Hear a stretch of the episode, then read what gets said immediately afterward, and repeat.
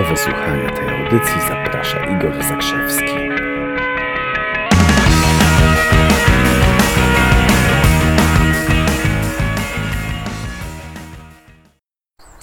Dzień dobry, dzień dobry. Igor Zakrzewski z tej strony. Przygotuj się na wiadomość. Wśród śpiewu ptaków gdzieś w północnych Niemczech, w landzie, pod, który się nazywa Schleswig-Holstein.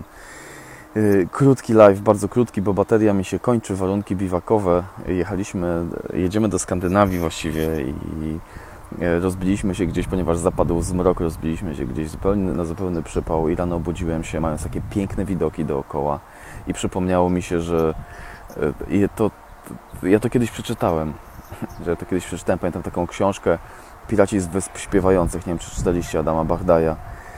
I też pamiętam taką książkę jak Podróż za jeden, Podróż za jeden uśmiech.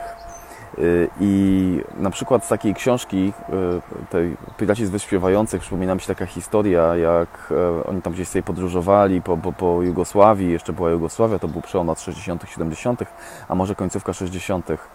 I tam w którymś momencie oni podróżowali takim starym gruchotem, takim starym Mercedesem.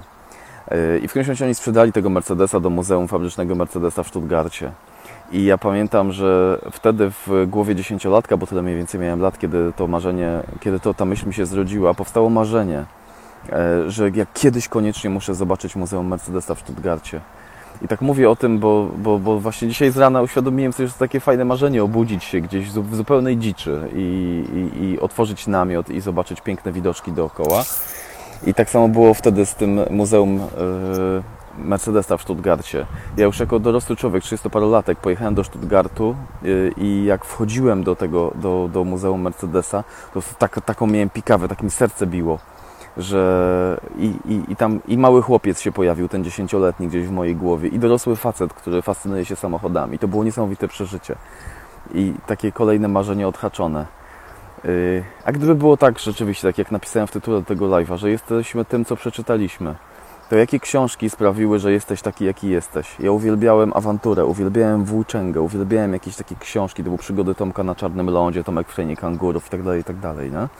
Czy jakieś takie, na przykład Klub Włóczykijów Niziórskiego, rozwiązywanie zagadek, rozwiązywanie tajemnic, nie? To są książki, które zapamiętałem z dzieciństwa, które popchnęły mnie do realizacji marzeń niektórych i które sprawiły, że jakieś części mojego charakteru są takie właśnie, jakie są. Więc gdyby było tak, że jesteś tym, co przeczytałeś, to kim właściwie jesteś? Napisz, jestem ogromnie, ogromnie ciekaw. Tylko please, please, please, nie pisz, że nic nie czytałeś, bo wtedy moja odpowiedź będzie brutalna. Pozdrawiam, przygotuj się na wiadomość. Jesteś najlepszą wersją tego, o czym przeczytałeś na świecie. Cześć, pa, do zobaczenia. Pozdrawiam z północnych Niemiec.